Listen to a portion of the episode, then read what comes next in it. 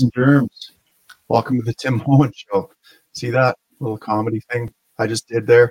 Listen, I, I've had a bit of a break, but uh, there's good reason. I'm trying to figure out how to rebrand or redirect the show, make it interesting for you, make it interesting for me. I can just rant to the mic solo. And uh, so at the Christmas party, my staff Christmas party this year, I had a drunken conversation with another drunken firefighter, and we decided to be comedy pals. We're going to be comedy pals. We're going to challenge each other to do an open mic. We're going to set a date. We're going to do an open mic. And I said, hey, why don't you come on my show, be a co-host, get used to talking in front of a mic, and uh, it'll help help me out. So let me know how you guys uh, feel about this. But please welcome to the Tim Moen Show, young Jared. Young oh. Jared, welcome. Well, thanks. My favorite DJ Freedom himself. The DJ Freedom, I like that. I've been looking for a DJ handle for years, and uh, these guys came up with it in a matter of minutes. But uh, yeah, yeah, we'll see how it goes. Uh, listen, have you looked at open comedy mics yet? Uh, I haven't really been looking at the schedule. No, I mean I know there's places that do it, so I've just been kind of working up the goal to. Well, we got to set a date. That's the only way to do it. You know that, right? Uh, yeah, I know. I know. I'll have to look at the schedule. I'll have to actually set something up because there's. I know the one in West Ed does open mics, but I'm not sure how often. Because I'm a procrastinator, Jared. I don't do anything until the last minute, and there's a good reason for that. If you do wait till the last minute for everything, it only takes you a minute to do stuff. But uh, I look at comedy the same way. I'm not going to start writing material until I actually have a date. So we got to set it up. We're going to let you guys know what that date is. You can come out and support your boy Jared here at our first open mic, giving it the old college try. I mean, if Joe Rogan, these guys can do it, why can't we? Hey, if Shane can be a stand up, everybody can be a stand up. That's as far as I'm convinced. 50 isn't too late to start. I don't think it's ever too late to start. All right. So we're going to go through uh, current events and uh, break them down for you. And uh, I have no idea what young Jared's political leanings are, what his uh, philosophy in life is. Tell us a little bit about yourself, young Jared. You don't need to tell us anything about your political leanings, but, but other than being a young, strapping firefighter, what is it about you? Uh, I don't know. I always played sports, and uh, I wouldn't be a firefighter if I didn't always try to be the class clown. I'm pretty sure that's a fact. So I mean, firefighters are guys that got C's in school, right? Oh yeah, C's got the guys that got D's in school. D's got diplomas and C's got degrees. That's yeah. something I always strove to succeed with. Uh, I mean, I grew up in a pretty successful family where everybody is far more. Uh, I wouldn't say far more intelligent. Yeah, I'm a little bit of a black sheep. I'm in a family of engineers and oh. nurse practitioners. I guess I kind of fell a little bit short, but hey, I got a good career too, and uh, I get to work out and sleep on shift. So, yeah. I mean, other than that, grew up in the country with a bunch of hillbillies and rednecks. So that, without getting into my political beliefs too quickly, that should pretty much sum it up for you. The political divide is rural and urban more than anything. So, I'm sure you will resonate with our audience here. All right, let's look at breaking news. This is just out. Uh, Rebel Media is, is breaking this. Uh, I'm going to just put this up on the screen. We'll go through this hear what young Jared has to say about it. No, there's lots going on. Check it out. All right. Federal court rules use of emergencies act is unconstitutional. I have concluded that the decision to issue the proclamation does not bear the hallmark of reasonableness, justification, transparency, and intelligibility, and was not justified in relation to the relevant factual and legal constraints that required to be taken into consideration, wrote Justice Richard Mosley.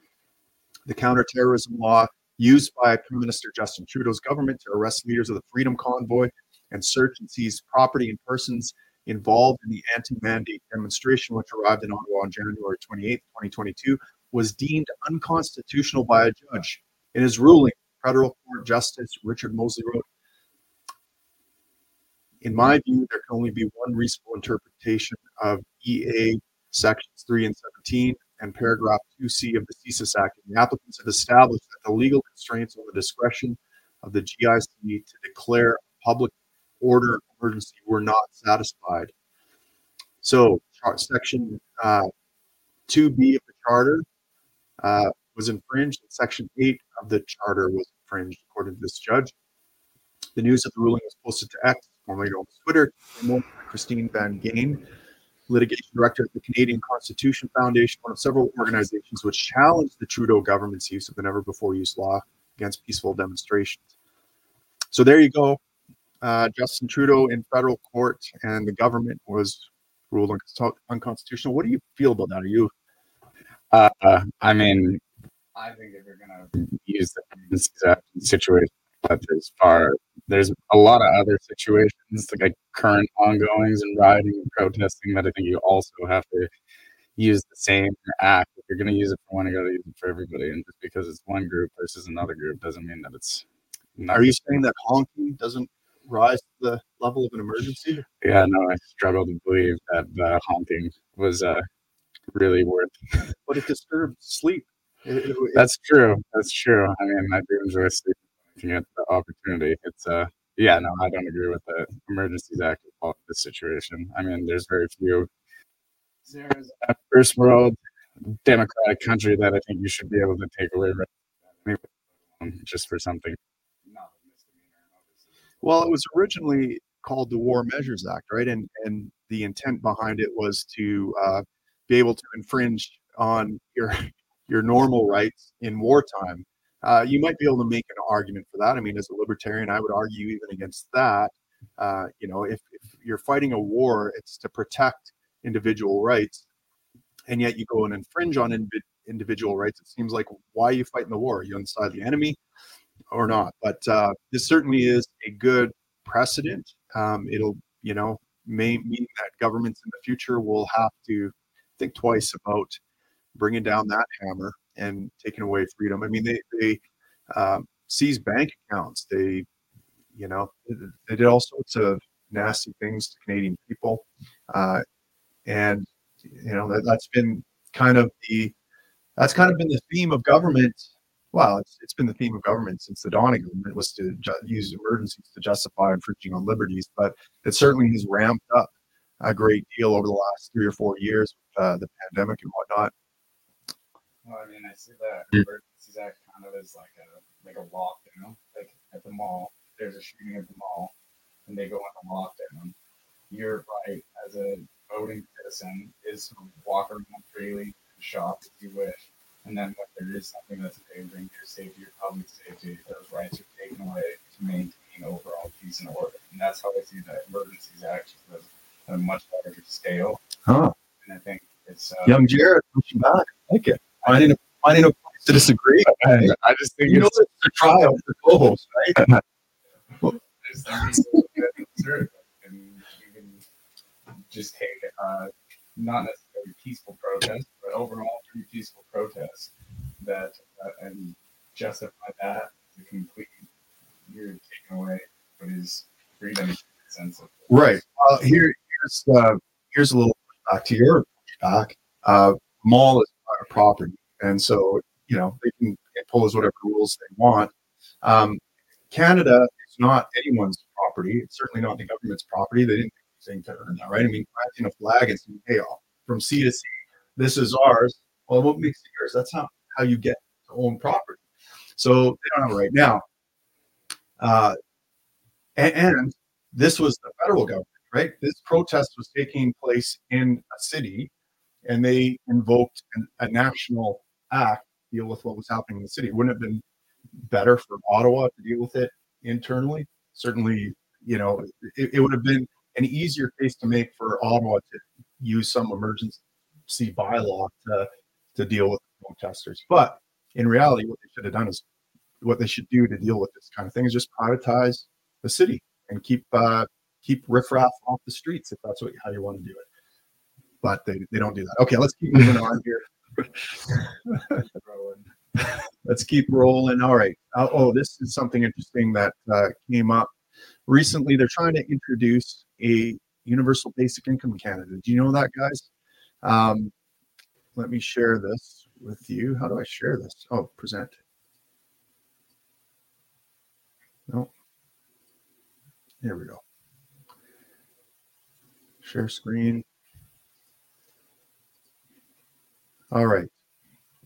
So this is what they're proposing. This is Bill Bills S233 and C223. Uh, which is the next step for an unconditional basic income. So what they're doing with this um, bill is actually setting a framework. They're not actually implementing a UBI here, but they're setting up a framework to make it possible to bring in a UBI. Whereas every person should have access to a livable basic income, the minister must develop a national framework for the implementation of a guaranteed livable basic income program throughout Canada. On December 16th, 2021, Senator Kim Pate and member, member of Parliament Leah Gazan introduced bill bills S233 and C223, which, if passed, would establish the first national framework for an unconditional guaranteed livable basic income for all persons over 17 across Canada. Uh, both bills include the same title and text and mark the first ever coordinated effort from within the House of Commons and the Senate for basic income. They're coordinating, they're conspiring, putting on my foil hat. Uh, use the tools below to sign and share the petition. Okay, so this is a, a UBI website here bragging and promoting this, trying to push this uh, UBI idea forward. Uh, young Jared, what are your thoughts on a, a universal basic income? Well, you know, many people uh, tried communism. I mean, as far as as far as I'm convinced, universal basic income is like the building blocks of a communist society, and that there's that's never not worked out.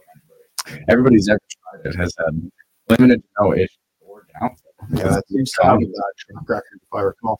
Uh, well, look, the the, I mean, yes, the the justifications for communism are all look. Everyone has the right to a livable wage and uh, all all the food, shelter, and clothing, the basic necessities of life. How could you possibly argue against this? Uh, I mean, obviously there's people who are worse off than in this country than others, and there's in different places there's less work and less opportunity to provide. I can see some argument there that some people need assistance. I mean, the economy hasn't been great. Uh, job hasn't been great. Maybe people do need a little bit of help, but uh, like we've been doing that with CERB and COVID. Oh yeah, and actually, let me pull up the uh, next article here um, that talks about that very thing.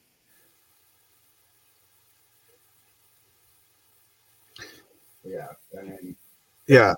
If people need help, we're going to help them out. But I just see this you're taking a lot of tax money for people who do a lot. I shouldn't say a lot. Some of the people who are going to be collecting universal basic income will be just choosing to, right? Like there's ways around employment ways to collect if you want to hand over. And I think we're going to. Well, this this would be what I understand. It would be I think twelve hundred dollars bi-weekly to every Canadian, not just people who need it, but you and I. You know, people who are making a decent living would also get it, and um, that way everyone has uh, you know at least the basic level of support. And the promoters of it will say, uh, "Look, there there are people trapped on margins who can't you know for example they they have no incentive to get off welfare because if they get off welfare if they get a job that makes say half of what they're making on welfare well their welfare entitlements are threatened. They can't they might be kicked off of the AISH. yeah so, why would you go to work so why would you go to work? and so a, a universal basic income is there regardless of whether you choose to go to work or not. So um, that that's the rationale these people make. Um, economists Milton Friedman, who's known as a big capitalist free market booster, actually supported something like a UBI back in the day. He it was a negative income tax, but what his what he did, if I recall, is if you if you're made under a certain level, so let's say it's twenty thousand dollars a year, um, you would be topped up to twenty thousand dollars. So if you made two thousand dollars, you get eighteen thousand. If you made ten thousand dollars, you'd get ten thousand, but everyone would be guaranteed twenty thousand dollars a year.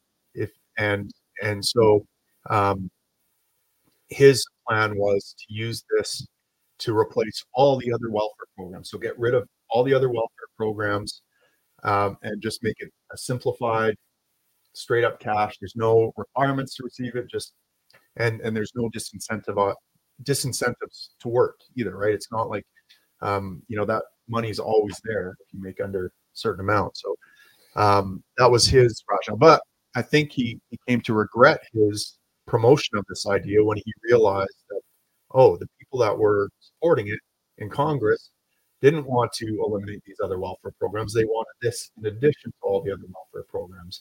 So I think he stopped uh, promoting it after that. But look at this. They, they brought it. Um, let's see. Hold on. Wait a sec. Here we go. So this is this was back in October. This is the Toronto Star, very left leaning uh, program, talking about considering uh, Canada's considering a, a, guaranteed universal basic income program. Here's what that means Canada is taking baby steps towards a basic income program meant to broadly address poverty. Um, the push for a basic income program gained more momentum during and after the COVID 19 pandemic as the current Canadian emergency response benefit CERB which paid out $2,000 to millions of Canadians, raised the possibility of a permanent income program. What did your boy say, people? What did I say? Baby steps. What did I say about CERB? It was going to pave the way to what? The universal basic income. And we see it.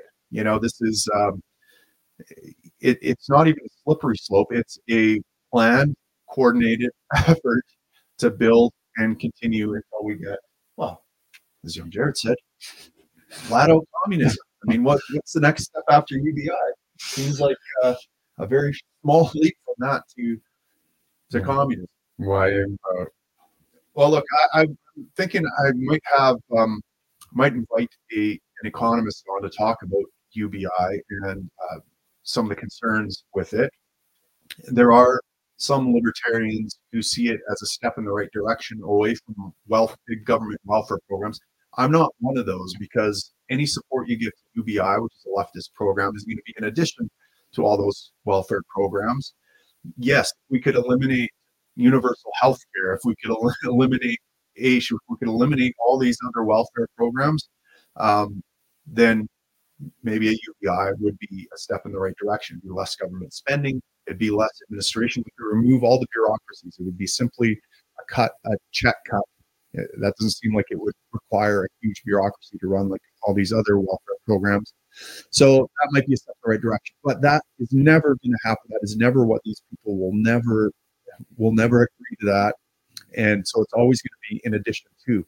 Now, where are we going to get this money from? Well, of course, it's going to come from the taxpayers, or Check it's going to come from people who use dollars, right? I mean, they'll print money up uh, if they have to, and that is the same as taxing. It's just robbing our buying power. And so we could expect the price of everything to go up. Certainly, if um, if you're renting, uh, if you're a slumlord, let's say, and you're renting a low rent apartment to a couple that is now getting an additional twenty four hundred dollars a month each, um, wouldn't that incentivize you to maybe raise the rent a little bit? They can certainly afford a, a higher rent now. That inflate, inflate. I mean, why why wouldn't every the price of everything go up. That's uh, seems like basic economics to me. But. I mean, we maybe we start putting in the fine print like a coupon. You know, you can't stack coupons, can't stack welfare programs. You know, you you got one coupon for twenty five percent off, then you can't have. You know, you know what would really tighten things up and make sure this ran efficiently is uh, central bank digital currency because mm. then the government can completely control and make sure everything's on the up and up, right? And, yeah, uh, just got to jump right yeah, to that. Oh boy. Okay, that's another that's another topic. All right, on the topic of uh, living wages, I wanted to go. I I posted uh, a comment and rustled a lot of jimmies on Facebook, and I just wanted to to see what young Jared had to say about uh, about uh, this. We're, we're going to take a, a, a stop from the news for a second. Current events. We're going to talk about current events in my life, people. My life. But I think it goes to this issue that we were just talking about. Uh, let's see here. How do I? Yeah. Oh, Savage Paramedics. Savage Paramedics. Okay, so this is what they posted. This is someone I follow on Facebook, a, a Facebook page. They, they, have a lot of funny US memes and different things on here. Um, but here's what they, they posted this, which is weird. It doesn't seem very savage at all to me. If you want a living wage, get a better job is a fascinating way to spin. I acknowledge that your current job needs to be done, but I think whomever does that job deserves to be in poverty. What do you think about that? Jared? Uh, personally, I mean, I don't, I don't Really believe that you can just assume something like that. I mean, if you're complaining about your job and your sell nothing your, your job not sufficient to sustain your lifestyle. well, then that does seem like maybe you should be taking steps to eliminate the lack of funds and Right. get a second job. Like if I want an armful of tattoos and I don't have the money, I'm not going to complain that I'm not making enough money. I'm going to go make some But more. your employer pay you enough to get an armful of tattoos? That's part of a living wage. What Oh is yeah, for sure. That's anyway? exactly what I was looking for when I got into the workforce. Just I want somebody who's going to give me everything I want at my beck and call. All right, Jerry. Well, I'm glad you're on the right side of this issue. Here's what I posted. Um, I said, I deserve a living wage is a fascinating way to spin. It's everyone else's obligation to support me. Now, I got uh, well, I had 280 likes on that, but I got a shitload of uh, of uh, hate on that as well. The hate, the hate's where the, clicks are. Yeah, that's where all the clicks are. Um, let's, I haven't even read these. Let's let's read some of these. Tim Moen, and this is just a fascinating way to say my parents gave me everything, and I've never had to work. I won't take work ethic advice from a man who owns more hair care products than his woman. Holy shit, he thinks I uh, kind of I have good hair. I mean, that's that's actually a good comment. how dare you? Hey, Bud, Eric, so you know, I'm losing my hair. It's thinning out. and uh, and uh, I, I might have more. No, I have like gel. That's it, and I and shampoo. I mean, is that is that? hey, there's nothing wrong with taking care of your hair. I personally use Moroccan. I should be using more hair care products. I'll tell you nothing that. wrong with good hygiene. I'm telling you. Oh, someone said amen. Okay, thanks, Shelly. they Um, got some brownie faces. Ashley. Daly says Tim Moen, tell us you want slave backs and slaves back in less words. Uh, Kelly Rollins says fascinating that you'd rather your tax money go to supporting them so CEOs can make bank instead of the company using the more than enough pros- profits to pay the that living wage. What did I say about where did I say tax money? I don't know if you notice inflation is happening without minimum wage going up and minimum wage the minimum. yeah, Okay. A lot of economic illiterates in here. See. I will say I was actually in uh recent Shock and awe at the lack of money that some part-time jobs are making and that people are okay making that kind of money. I mean, looking at part-time jobs just in Sherwood Park, you're looking at like seventeen dollars an hour.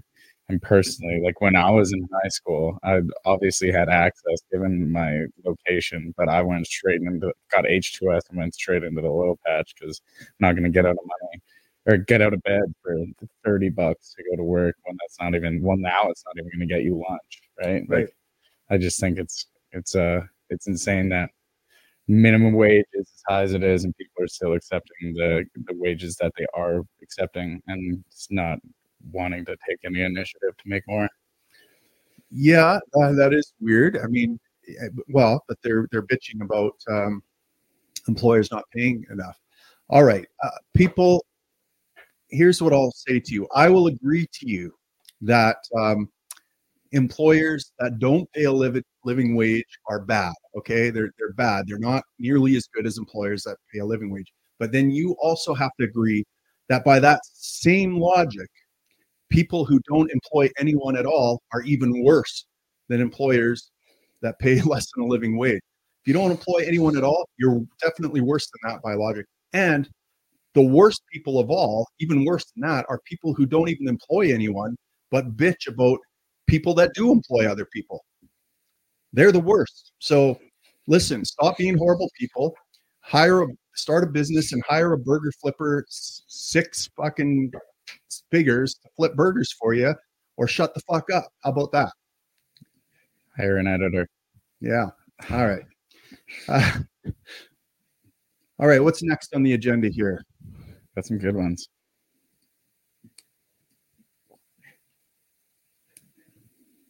Oh, okay. Here's an interesting one. Most Canadians who plan to vote Liberal doing so to stop conservatives from winning. Poll. Most Canadians who plan on voting for the Liberal Party are more motivated to stop the Conservatives from winning the election rather than endorsing the party's vision and leader, according to a new poll released Monday. Meanwhile, the opposite is true for most Conservative supporters.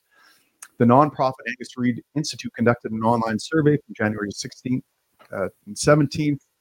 Um, while there certainly is a significant amount of distaste for Trudeau among the Canadian public, that does not appear to be the strongest motivating factor for those who intend to vote for the Conservative Party. Really? Instead, three in five Canadians, uh, three in five Conservative supporters said that they are more likely to vote because they back Conservative leader Pierre Poilievre's and the party's vision rather than wanting to prevent another term of government led by Justin Trudeau. These voters make up quarter of the electorate overall. That's that actually is, uh, weird to me. That is unusual. So, so they it's not that they hate Trudeau; it's that they love Poilievre. I think that's and that's what democracy.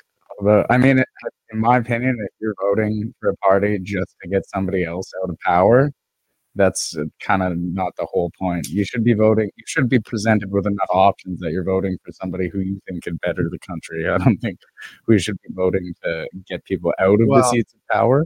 Listen, you're preaching to the choir there. I, I when I ran in 2015, I ran in this uh, district in Calgary, and the, it was a, a, big conservative riding, but they hated their conservative candidate. They saw him as a red Tory, basically a liberal. And uh, so I got all these hardcore conservatives supporting me. They loved loved me. They hated their conservative guy. But in the end, they all flipped on me and called me at the last minute. I mean, they had the integrity to let me know that they were flipping and and voting conservative because they couldn't risk Justin Trudeau getting in. So they voted oh, rather than voting for their values, they voted against their worst fear coming true. And I find that's true in our system more than the other one. Um, you know, in first past the post, you're you generally are voting against your worst fear. So it doesn't surprise me that liberals uh, who are voting are, are doing so not because they love Trudeau, but because they can't stand the conservatives. There's nothing that scares them more than a conservative. Uh, but it does surprise me that conservatives, the majority of conservatives, are voting Trudeau rather than voting Pierre Poilievre in, because that has never been my experience conservatives. It's all there. In fact, conservatism is defined by being against the left. There, there's nothing. I mean, conservatism isn't a coherent ideology or or vision. It's just simply has always been anti-left, whatever they're against or whatever they're for, we're against, kind of thing. So it's kind of weird, but I mean, I, I think Canadians certainly are looking for a break from inflation, and maybe yes, his vision of less inflation is is appealing. It certainly is more appealing than Trudeau. Um, hey, if we remove the public opinion and don't give anybody a, a, choice who they vote for and just bring back, you know, communism regime, then I this isn't a problem. It's there's no downside.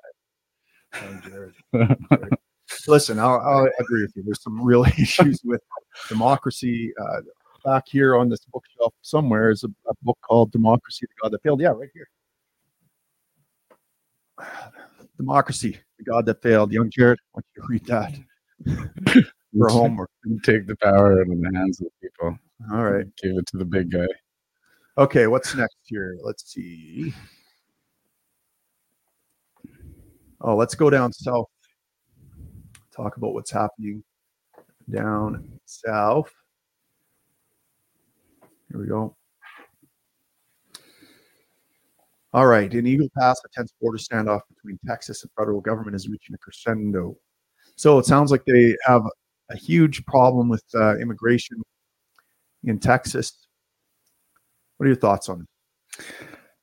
Uh, personally, I don't know where to stand on their immigration policies and their immigration laws. I mean, I've never been there to experience it. I don't really have an opinion either way. I think immigrants should be coming in legally and supporting the country just like all the citizens already are. I think that's true whether when it comes to a humanitarian issue and refugees, I'd rather stay out of that, I suppose. But I personally like this article because uh, it shows that Texas is just they've had enough of kind of being told what to do, and that the government pushed them around, and they finally took a stand. And I don't think anybody's done that. Last time that happened was probably in a literal civil civil war.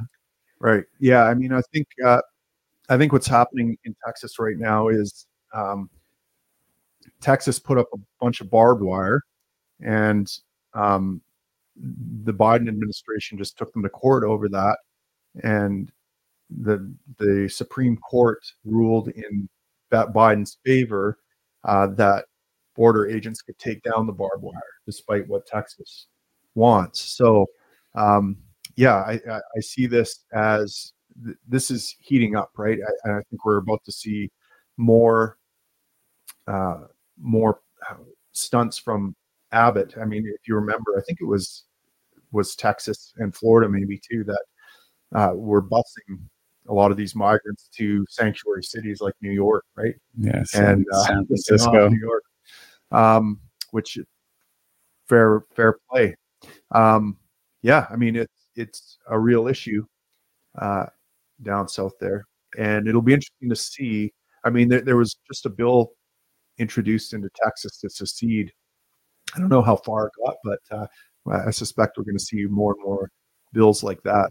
Certainly, the federal government doesn't seem to be uh, helping Texas out at all in terms of uh, protecting their border. I mean, you, you think the one thing that the federal government is supposed to do is is protect its the states within its union from um, invasion, right? And yeah. what we see is like kind of a steady stream of migrants coming up now yeah there's uh, obviously extremist views that there is already an invasion and i mean when you look at the videos of people flooding across the border i mean obviously it's a video and you can't say that from the other side of a computer screen but it's just interesting that they feel so strongly about it that they're going to stand up to the federal government when they know the power the federal government has there has to be some merit to it and i know there's other states who back texas and when they first kicked them out like they kicked the federal off of the off of that border crossing in Eagle pa- Eagle Park or Eagle Pass or whatever it is.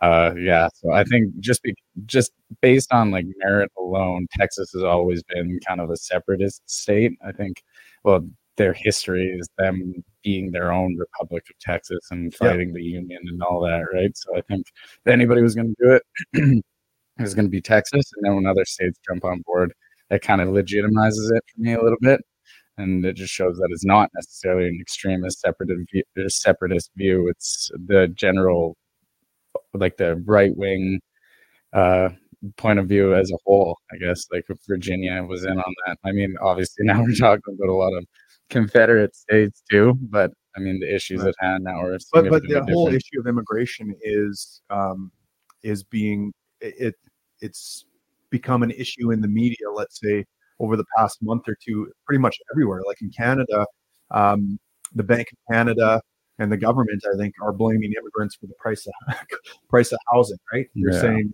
and um, the uh, of course, um, the Bank of Canada would shift blame. Uh, you know, given that the Bank of Canada is the primary driver of the, the housing crisis and the, the cost of housing. Uh, but um, there's there's some legitimate concern there about hey, if the whole third world comes to North America because they're in crisis, um, can we support it? Given that government, especially, is providing all the infrastructure, and by government I mean all the taxpayers, we're paying for all their benefits and their housing and their assimilation and their shelter and food and everything else. Um, how how like how much can we support? and um, that, that's a legitimate question. I, as a libertarian, always have an issue asking the government to do more. You know, um, that my immigration problem, I see it as something that was caused by the government, and asking the government to fix it um, seems like a recipe for asking for more problems. The government does not have your and my best interest at heart. So imagine that they are capable of doing the right thing, I think is a little bit delusional. But well, you can tie you can tie that in a little bit too, because I don't have a problem at all with immigration until it's causing the downfall of our monetary structure because we don't have we have too many mouths to feed and not enough people feeding on it. So if there's all these unemployed people collecting their universal income and that's all coming from yeah. taxpayers, then that's a problem. Right. But isn't the problem the fact that we're being forced to associate with them. They're, they're forcing us into association, right? So uh, there's a person, imagine there's a group of people moving from the United or, or crossing the border over at Roxham Road there in Quebec.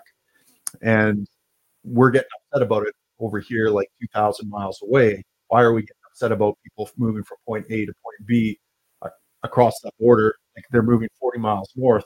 If they were moving 40 miles west or 40 miles south, we wouldn't give a shit. But they're moving 40 miles north. Now, why is it that that movement from there to there, rather than there to here, there is bothering us? And it's bothering us because we're going to have to pay for that. Mhm. And whose fault is that? It's the goddamn government's fault, right? They're forcing us into association with these people. I would like to see maybe uh, a decentralization, a little bit of immigration. Um, Alberta should maybe handle its own issues and, you know, not have to, eh, and we shouldn't have to pay. Like, you know, just cut off the tax. Um, if we got rid of the income tax, if we got rid of a lot of these forced associations, uh, immigration would be so much of a problem. And I suspect we'd see a lot less third world immigrants. We'd see a lot more welfare migration, right? And it would be more migration on how my ancestors came here. They came here escaping an oppressive communist regime in the Soviet Union. And they didn't come here expecting a handout because there were no handouts to be had. They just saw a land of opportunity. No one was going to stop them from getting what they could work for, right? And so Create a farm and see that's right. They lived in a grain granary and they they planted crops in the ditches because they couldn't afford land. And then eventually they could afford land and you know they built up a prosperous family structure here in Canada. But you know, had there been steady stream of handouts, would we have got the same type of people to Canada? Or would that have changed the nature of the people that came here? Like would my grandparents have worked so hard if they were given handouts constantly? Well, you know, uh, these these are good questions. human nature to not. Of course, of course, we all want a universal basic income, right? I have to go to work and you're going to pay me my salary. To I'm going to take that salary. Everybody wants to get paid a universal income, but nobody wants to pay a universal income, and that's the problem. Uh, all right, Trump. all right. Let's go to the next one here. We've got DeSantis dropping out. Ron DeSantis suspends U.S. presidential campaign, endorses fellow Republican rival Trump. This is uh, it's coming full full circle. It's coming full circle. What do you mean by that? Well, he was in and everybody kicked him out, and now kind of the options are between Trump and Sleepy Joe. It seems at this point, and you're in between a rock and a hard place. But Why do you think DeSantis failed so miserably? Why, why did his campaign? I mean, he seemed like he was uh, on. I mean, he was he was a star governor in Florida, right? Everyone wanted to move to Florida. Um, he was pushing back against the COVID regime part. I mean, he didn't he didn't hire Anthony Fauci. He didn't fund Operation Warp Speed, and yet you, you'd think on paper he, he would be the man. yeah, you think I think honestly, I think this comes down to well, I disagree a, a lot. But believe it or not, I disagree a lot more with the state's political structure. than with ours. Uh, based on it's literally just a popularity contest, and I think Right. that's what this comes down to. DeSantis polls poorly in Florida. Guess who's not polling poorly? It's Trump, and Trump is po- polling incredible right now. And I'm worried that a lot of that is due to exposure and headlines, right? Like this guy's all over the news all the time, and every right wing is being was on the verge of extreme is now for sure extreme right wing because of the current events given the Biden administration, and I think people are getting pushed to that. And I think DeSantis that too. But what is the appeal in Trump? You think is it just exposure? I mean, it sounds like he, I, like his rhetoric is amazing, right? He, he- he's entertainment value, sticking it to the leftists, being a bully to the leftists. I mean, he hits all the right emotional notes and tugs at the old heartstrings and, and the vengeance, I guess. But his policies eh, seem like shit, right? I mean, he banned bump stocks. He he supported Fauci. Like, why would he keep Fauci in his administration and give him a fucking medal? Why do you fund Operation Warp Speed? Why did he bring in like he brings the worst establishment swampy swamp creatures like John Bolton into his administration? And uh, but I guess Americans just don't give a shit about policy. They care more about the words. I would say, I would argue that, yeah, I mean, it sounds bad, but a lot of Americans aren't even looking into policy. Yeah.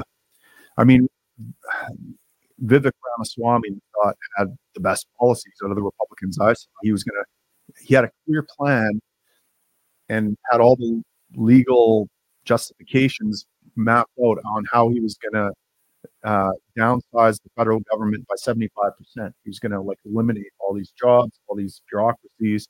Um, he said he was going to make Javi Milei look like a moderate, and Javi Milei is like, I mean, he's basically an anarchist like me. Um, and he, he, had a clear plan to do it, uh, but he didn't do so hot in the polls. Like Americans, it seemed like don't want a clear path to small government; they just want to stick it to the left or something like that. Well, and like we talked a little bit before, a big issue. Like I am pro democracy. Don't get me wrong. But um, for now, for now, there is significant problems, and like we talked about earlier, fact that people are voting one way to stop their opposition rather than voting one way to promote their ideals is a big problem. And I think there's a lot of the state, if not more. Sure. Like that's what it, I strongly believe that that's partially how women got into the first place because there's so many lefties who were so upset with Trump and being a bully and being a typical American right is is the epitome of American right bully, right? Like he is yeah. Right? And it's that pushed a lot of people to go to the left and then you're in this irreversible cycle of right one way back reverse you voted last the last election. Yeah, I mean the left grew under Donald Trump, right? It got stronger, It got more powerful. They, it got more radicalized. They, they became there were more leftists created um, under Trump for the same reason that there's more right wing, like extremists on both sides are growing in number because um, politics is a zero sum game and people are against each other rather than for some kind of value to vote for. That could be in part, you know, the, the system of first past the post where you have to get 50% or more in uh, democracies where there is proportional representation, where your vote actually counts for something. Where, look, if you're a candidate, if, if your party only gets 8%, well, you get 8% of the seats rather than right now in Canada, if your party gets 8%, you don't get jack squat, right? And so if, if you're actually getting your voice being represented in parliament, now those kind of democracies are actually vote in favor of their values rather than against their worst nightmare, which is exactly what's happening uh, west here. So maybe that has something to do with one. Uh, you know, on the plus side, I will say Vivek Ramaswamy is now supporting Trump, and what did he say? He he was talking to Trump uh, at length about. Uh, oh, he was talking to him about central bank digital currency. Now Trump hasn't said word one about this issue, CBDCs right? And then the next day, he comes out in a speech talking about how these CBDCs, have you heard about these? I've just heard about them. and Vivek Ramaswamy had literally just talked to him the day before about that in the back room. So I hope that, I mean, that's the problem. Trump is good with words, good at getting popularity, but he needs to surround himself with the right people. And I think if he surrounds himself with the right people, if guys like Vivek and some of these anti-state guys uh, he could actually be a decent president, but he fucking keeps surrounding himself with the worst of the worst. He shoots himself in the foot a lot for sure. Yeah, he's all talk. Well, I think I should say he's all talk, but all his popularity comes from basically just his rants and him being a mean most of his presidency. That's for sure. Yeah, absolutely. All right, let's see what we got next here.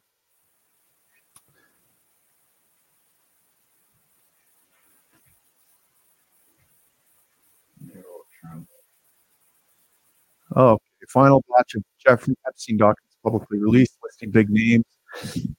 Uh, sex trafficking victim Virginia Joffrey or Guthrie, Guthrie, Virginia Guthrie. Guthrie says Epstein paid her fifteen thousand dollars to have sex with Britain's Prince Andrew. Wow. I mean, I'd take it. Yeah. I'd have sex with him for 15 grand. 15 grand, 15 grand. Yeah. uh, what, what do we want to say about this list? Is, is there anything, any huge revelations coming out there? We all knew Prince Andrew was a creep. The biggest surprise was probably Stephen Hawking. I mean, fucking way to go, bud. Hey, gotta, gotta give him props, I suppose. How the hell that happened? I don't know. What I've, from what I've heard, uh, Hello, get your sweet ass over here. yeah, yeah. Uh, what I've heard, a lot of like this wasn't necessarily like, uh, like full- on sexual assault or harassment or like a lot of it was, but it wasn't like stereotypical. Like I heard one story, I forget who it was. It might have been Hawking, where there was somebody else where they would like they had like little people or midgets, and he was just he would just sit there and make them do math, and he'd give them like really, Yes, I heard that too. Stephen Hawking. Yeah. like midgets doing that. and he'd just sit there and just like Naked math. get horny and on midgets doing that. And I mean, like, yeah, that's, I, I mean, again, 15 grand is 15 grand. If you want to watch me fail at calculus Right. for 15K, like, I'll take you up on it. I mean, the whole island as a whole, obviously, it's gained a lot of popularity since the trials and the Epstein Netflix A lot of series. people going there for holidays. And yeah, it's a crazy destination. I mean, there's so many leaked lists too. Like, my buddy Jeff Berwick and uh, Luke Rudkowski actually snuck onto the island. They got video of uh, filming the island until security chased them. was Hawking there? No, no it was this was way past. You know, the island's basically a ghost town now. But um, yeah, I mean, it's it it strikes me as a uh, you know, I mean, the guy made was a multimillionaire. Uh, How? Obviously, off extorting people Well, and dirt on them, right? he was intelligence is one of the Yeah, conspiracies. That's why he never made it to trial. Why would you let somebody go to trial when you know that got that much dirt on you? says a lot about uh, about the intelligence agencies, it? Well, what's the the intelligence uh, award for journalists? And it's just like if you're good enough journalist, the CIA will assassinate you. And that's just how you know you made it. I guess so. Hey, I guess that's why no journalists are getting assassinated anymore. There's no good ones out there. They doing the legwork. All right, moving on to something a little lighter than uh, pedophile islands and sex trafficking. Uh, Ryan Gosling, while deserving, got an Oscar nomination for Barbie, while Greta Gerwig and Margot Robbie didn't. Completely proving the point of the movie in 20 fucking 24. You cannot make this up. What are your Um, thoughts on that? Did you see Barbie? I did watch we actually watched Barbie on Christmas Day at work. No way. And and what was the what was the takeaway? I mean, the movie was. I mean, everybody's props. I personally didn't care for the movie. It wasn't anything to do with ideals or anything like that. It's just like I didn't agree with the production value. It seemed like Yeah, it was- plastic and made from nothing, like a.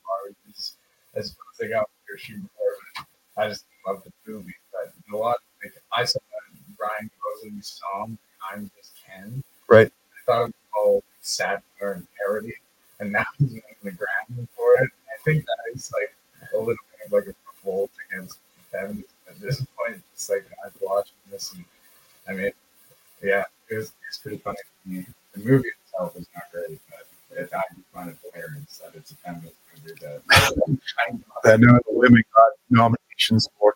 Well, maybe let's look at the the alternative. It could just be that there were so many great female actresses this year. There's just a huge surplus, surplus of them, and there was just wasn't very many male roles out there that Gosling got. It. He was enough, right?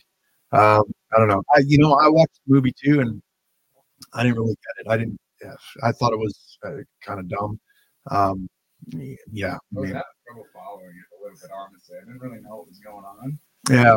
I mean, I think they were trying to get at like a comedy angle, but it just wasn't that funny. Yeah, I don't know. Mean, there wasn't a lot of great movies last year in general, so I find it hard to believe that there was. All right. Well, I am outraged that uh, that the women Barbie didn't get it. Get it. Uh, there's something extremely funny about that, though. Oh, look at this. We have uh, transgender golfer wins women's classic in Florida, increasing his chances to move on to the LPGA qualifier. Look at that backswing. Yeah, I mean, This chick's a beast. Yeah. Is is golf one of those sports where I mean it seems like I don't know, I haven't done much golfing, but Why can't men and women compete in the same I mean, thing, or is it? I would agree. I would argue that it's the same as every other sport where there is physiological differences. I mean, I started golfing two years ago. I'm not good at it. I don't claim to be good at it. Uh, but I've golfed with girls who are significantly better than me at golf, like technique wise, they shoot lower. But if you put us on the same tee, like I'm out driving most girls by probably close to 100 yards oh yeah, you're you're a beast. if like if there's just simple physiological differences that would give them advantages and i would probably say most of the short game well, maybe you should try out for the LPGA too. yeah who knows who knows maybe, hey, maybe i make it Yeah. Well, I don't know. Why do we have women's sports, anyways? Right?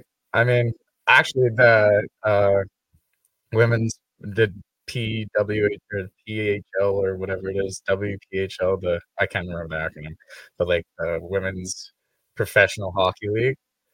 And it's actually like I was watching it and I I watched it to support it and just like so I could get their numbers and I started watching it and there's some talent there. Like there's some actual players who are like putting up crazy numbers. They're hitting, they're like getting in each other's faces. It's actually entertaining to watch. So that was refreshing. I was kind of be a little bit of a bust, like that was NBA to me. But, Right. but they're actually they've got some superstar talent. They're promoting their talent well, and I'm excited to see how that league does going forward. Yeah, there's I, I for some reason I I do enjoy watching women's hockey as well, like at a high level. Um, and I, I think part of it is to do with um, the guy guys are so fast and there, there's so much there, there's not much space between them. Um, Yeah, they don't have much ice. so they're they're they're they're always like checking and but with it's it seems like a much more skill game. Like there's a lot of passing, a lot of puck movement. They're a little bit slower, so there seems like there's more room on the ice. It would be like increasing the size of like an NHL rink for the guys by say 25, 30 percent. Well, that's what the Olympics are so popular when the NHL guys were going. You're Right. just increasing the size of the surface. Hey, it's the increased size. It just Yeah. Well, the guys game like guys like Connor McDavid who are fast in space or fast in tight are very few and far between. But there's lots of guys who if you give them six feet, Yeah. they're gonna make you look silly. And if you give them everybody that six feet, you're cr- creating a lot more opportunity for big plays. That's fair. Yeah. I mean, like my sisters played hockey growing up, and we'd go to their camps, and they every every camp would put on the same presentation, and it was always just like women's hockey is more skilled than men's hockey because we're not allowed to hit, and I always thought it was just such trash. But then you send like, uh, who was it? A coin. You send her to the NHL All Star game, and she wins the she wins the accuracy contest, right? So there is some merit to it. They do have to be a little bit more skilled because they can't just use their. They're, they're not just a bunch Yeah. of grown men out there bullying each other. So yeah, I mean, like I said, finesse and patience is definitely a female attribute that most men don't get. Okay. So I guess women's sport is valid. Not very good. and so we should probably keep guys out of it, right? Um, I just think it's funny that their whole Movement's falling apart because they're letting guys. In. I mean, should have seen that coming from a mile away. Yeah. All right. Let's take a look at this. This this was in Canada. Uh, let's.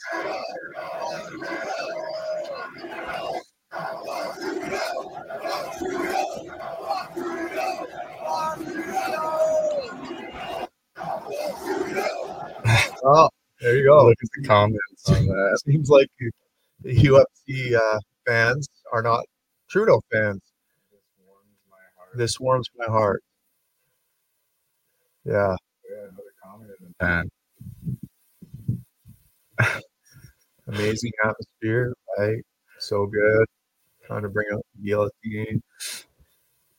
Oh, yeah. Jonesy made an appearance. I mean, I don't know what chanting. I mean, fuck Trudeau. Or anywhere do you think those people are voting conservative because they love PP or because they hate Trudeau? Oh, easy answer. Yeah. I obviously. mean, I don't know who Angus Reid is polling, but it's not those people apparently. I mean, if you just looked at the overall demographic, I would say most of these people are not intoxicated at that event and are definitely not engaging in a hive mentality. Right. All right, one last thing here that uh, I just wanted to share with you. see what your thoughts are on this. Let's see. Where is it now?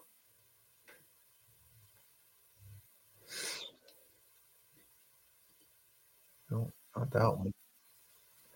Oh, there it is.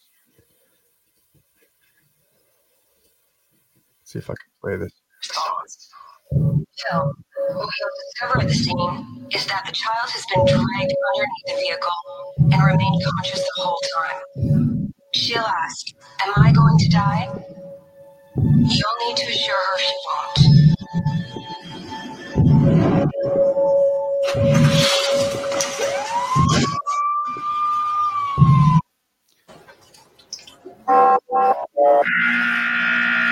Attention. We have a collision involving a child approximately five years old.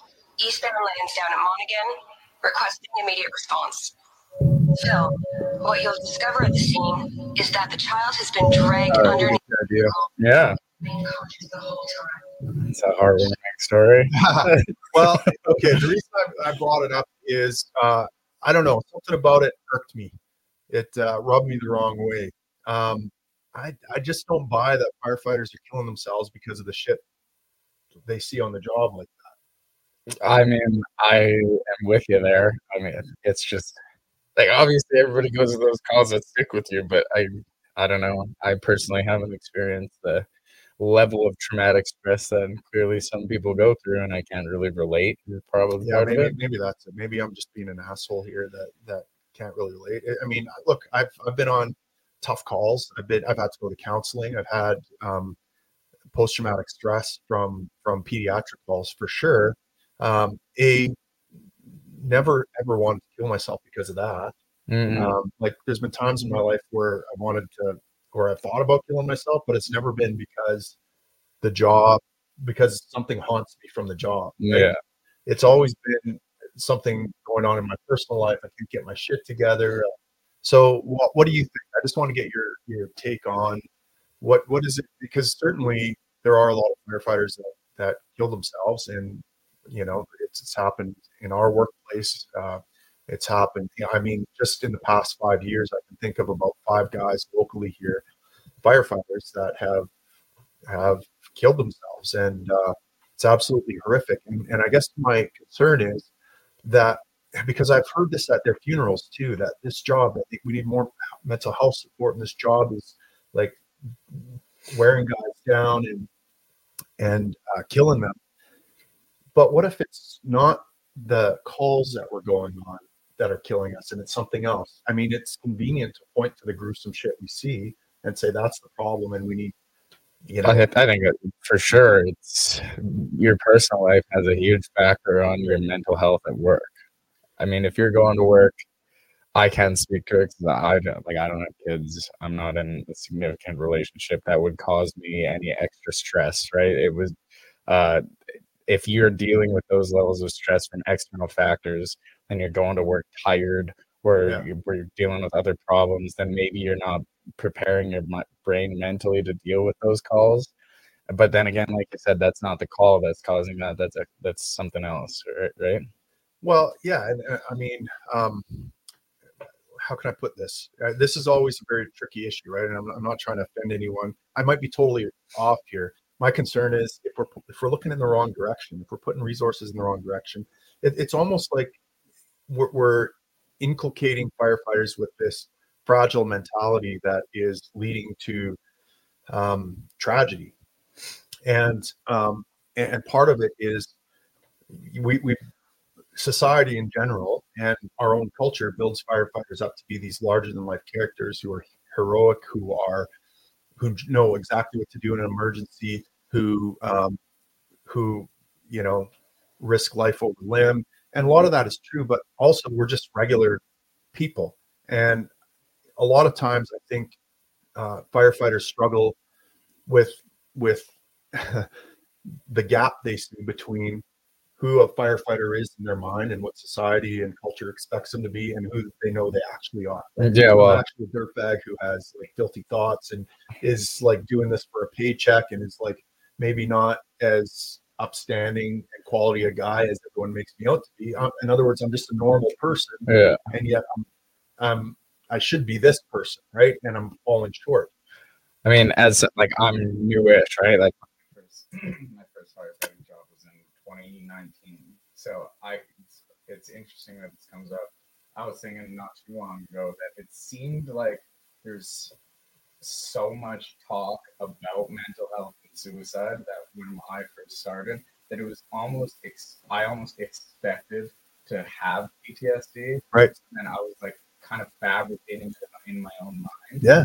And uh, like obviously everyone needs to talk. Need talk about your problems. Like you said, you've been to counseling. I've been to counseling, even though I don't think I've been to cause significant enough to cause that kind of trauma on my brain.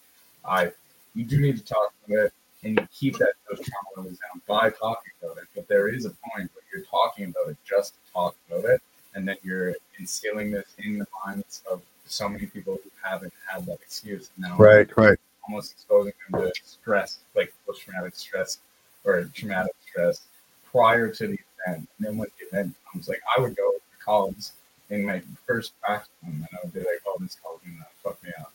And that, like, as I've like gotten more experience, like I look back at those times and like, wow, like what was I thinking, right? Right. And yeah, I mean, I'd be curious too to see like the suicide rate's obviously super high. I'd be curious to see the suicide rate in like volunteers because we come and we're at an advantage there where we are exposed to those those health, mental health support boards and, and we're trying to use the, the sure sure the volunteer training to a specific standard, but they're coming from like their family. Right, right. They're coming from their they're getting thrown. job and they're going to Yeah. whatever pediatric hall or fire. Oh, yeah. Well, I mean, I, I've come across a couple of accidents off duty just by surprise, out of the blue, driving, and like, holy shit. yeah, And it's, your, your heart starts racing. You're like, oh, fuck. Okay, well, I don't have my equipment. What do I do? You know, yeah, it, it's uh, much more, um, yeah, it's much more, I don't want to say traumatizing, but much, it elevates your anxiety a lot more than it's not a like you know controlled what you're environment. You know the steps. You have all the equipment. You've done this a hundred times. Um, so definitely, I can see something there. But I think something you, you hit on was very important. I had a very similar experience with expecting to have poor mental health. And in fact, if I didn't have poor mental health, there's something wrong with me. Like, Yeah, I'm not a proper emergency worker if I'm not ex- being oppressed and, and haunted by these calls yeah, right? And and, and so now again, you're falling short of that standard, right? And so you try, you work yourself up. And I, I remember going to the very traumatic calls early in my career, before the advent of, of mental health supports, and uh, you know it was my partners that helped me through it. It was like, hey kid, that was a tough call. You know what?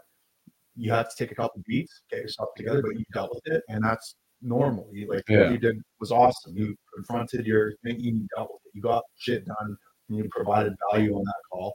And there was really dark humor afterwards, right? Mm, And they explained this is a way of us clinically, coping. clinically detaching, right? It's like, okay, this is our job. You know, it's our job. We can look at it through an objective, detached lens. We don't have to look at it as ultra serious, and we can go home to our family and leave that behind. And it was awesome after a few calls with these guys who, you know, basically, eh, you know, talked me through a few of those traumatic calls. I felt awesome. I couldn't wait for more traumatic calls, right? yeah, But then up to a couple years later, when critical incident stress is introduced, and after a serious call, I'm looking around at my colleagues, and it was like a funeral home, and my excitement over the call and how we dealt with it, and how we confronted everything, and, and the chaos, and fucking made things good. That was the wrong attitude to bring into that meeting, and I realized. And, and so it was after that point when I started having PTSD. And so I guess my point is, you know, I, I believe in the philosophers who say it's not the external world that causes us trauma; it's our own thoughts that cause us trauma. So it's my thoughts about the event that are causing the trauma, not the events themselves that are causing the trauma, and the way our and and so I have to wonder if in the era where we see more mental health resources thrown at us than ever, more resources to handle calls and, and traumatic calls in general are at an all-time high. We also see mental health issues at an all-time high. We Yeah. have to wonder if that fragile mentality of um, of you are being oppressed by your environment you're constantly being oppressed by your environment. You, young Jared, are being oppressed by your environment. Doesn't act isn't the actual root cause of a lot of mental health issues in our profession. I mean, I yeah, like, and it's different for everybody too. Sure. Everybody's got their own trigger points and everything. Uh, like I was working with a friend and we went to a call, and it was like for me a routine call, and didn't think anything of it. And he came up to me like two, three weeks later, and he's like, "Hey man, I just wanted to talk to you like about that call. Like I was really worked up, and you were super calm." and that just like helped me get through it. And then like I look back and I couldn't even remember the call. It was like Right. like this call to me was just like so run of the mill mm-hmm. that it wasn't even an issue. But we got this new guy who's so primed and ready to be traumatized Right. that he was already traumatized at a call that was just Right, right. And then, but notice too that what helped him was you remaining calm and seeing how you controlled yourself and how you looked at the call. It wasn't um, going to a critical incident stress debrief or something like that where he would re-traumatize himself with his horrible thoughts of the call. It was Yeah. like, you know, and, and that's that's what I worry about now is those old veterans who would take you aside and say, look, that was that was rough and make a dark joke about it and look, you handled it. You handled it. It was tough. You handled it, and you feel good about that. yeah And we're gonna do the same on the next call, right? Uh, these guys are, are like experiencing triggering calls, and instead of having someone there to mentor them, in fact, the way those veterans mentored me would be grounds for hauling before HR for discipline Mhm. um, nowadays. And so, anyways, just some food for thought about uh, mental mental health. health. And that's that's what rubbed me the wrong way about that video is you're pinning, you're saying that this call is the cause of suicide, right? These types of calls are the cause of suicide. No, what if it's the way you guys are telling us to think about those calls that is the cause of suicide? What Yeah. if it's the way you guys are portraying firefighters and setting up this impossible to meet standard, and we always fall short and is setting us up for suicide? Um, Well, what if it's that? That's And- and that psychology be- too. too. If you go to a comedy show, they could say it like I'm a firm believer. A lot of jokes at a comedy show aren't even that funny, but because you're in the environment, it's funny. Right. Like if you hear that out of context, you're probably not gonna laugh a lot of the time. right. And it's the same sort of scenario. Yeah, the framing uh, that, that the environment sets up helps set up you up, Mhm. right? So you surround everybody with all these these fixes for a problem that doesn't exist yet. I mean, self-fulfilling prophecy. Yeah. It's a problem, and you know, and and you not only that, you villainize people like those old veterans who actually help you improve your mental health when you see traumatic calls. Like they, like I experienced post-traumatic growth because of those guys. mm, and their mindset and the way they brought it to the calls. And you, so you villainize that, you make that almost like taboo in the fire service, and then you flip around and tell everyone they're super fragile and their calls and their job are going to oppress them. yeah. And of course, you see mental health. Anyways, listen, we've been going for how long? Just over an hour. I think that's a good place. Guys, let, let me know how Should I keep him on as a co-host or not? Don't Uh, back. uh, I think it went fairly well. We, we got a set of comedy date uh, in Edmonton. So if you're in the Edmonton area and uh, you want to see young Jared and I perform at an open mic and boo us, heckle us, whatever you want to do, put the pressure on, um, make fun of us, We'll need a plan. or laugh at hysterically because we came, came up with good material miraculously our first time out. Uh, maybe that'll happen. Probably not. But, um, Young Jared and DJ Freedom coming to the stage. Yeah. All right, guys, that's it. Thanks for uh, joining us. Make sure you hit subscribe, share with your friends, and hey, if you do me a favor and um, rate the show if you're watching on or listening on Spotify or Apple iTunes, uh, I'd appreciate that. It'll only take a few seconds, but it'll help me greatly. Thank you. Goodbye. Bye.